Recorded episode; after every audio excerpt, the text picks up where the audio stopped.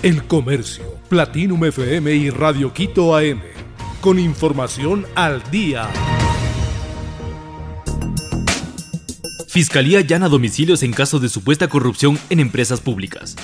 La Fiscalía ejecutó varios allanamientos la madrugada de este viernes 20 de enero dentro del caso de una supuesta red de corrupción en empresas públicas del Ecuador. La institución informó que ejecutó ocho allanamientos simultáneos en Guayaquil y uno en Quito a viviendas de personas que están siendo investigadas por la presunta trama de corrupción. Estos operativos se enmarcan en la denuncia que se publicó en el medio de comunicación La Posta, donde se señala que hay autoridades vinculadas a este caso, el mismo que salió a la luz el pasado 9 de enero. Ecuador forma parte de la coalición de ministros de comercio sobre el clima. La coalición de ministros de comercio sobre el clima se lanzó el jueves en Davos, Suiza.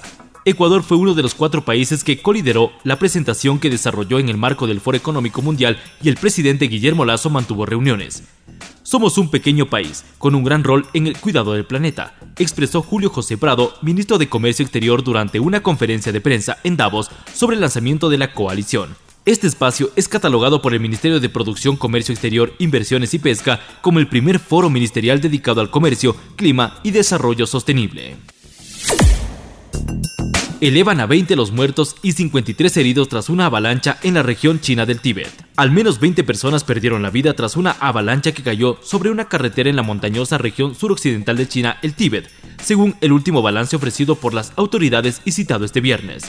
También se ha indicado que los equipos de rescate han logrado extraer con vida a 53 personas, de las cuales 5 sufrieron lesiones graves. Se acerca la final de la Copa del Rey. Real Madrid versus Atlético de Madrid, Osuna versus Sevilla, Valencia versus Athletic Club y Barcelona versus Real Sociedad son los enfrentamientos de cuartos de final de la Copa del Rey, según el sorteo celebrado este viernes. Los cuartos de final de la Copa del Rey cuentan con la participación de siete equipos que ya lucen en sus vitrinas algún título de la competición. El Barcelona, que con 31 títulos es el club más laureado de la Copa, recibirá en el Camp Nou a la Real Sociedad, uno de los equipos más en forma y que actualmente es tercero en la liga, a 6 puntos de liderato.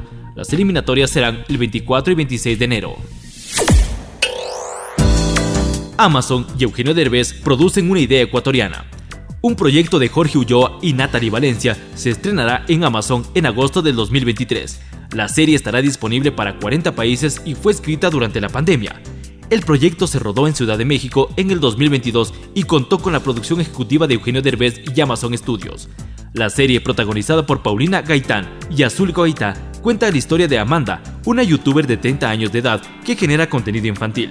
Esta creadora de contenido es capaz de filtrar su foto desnuda y poner su vida en peligro con tal de mantenerse vigente en las redes sociales. El Comercio, Platinum FM y Radio Quito AM. Con información al día.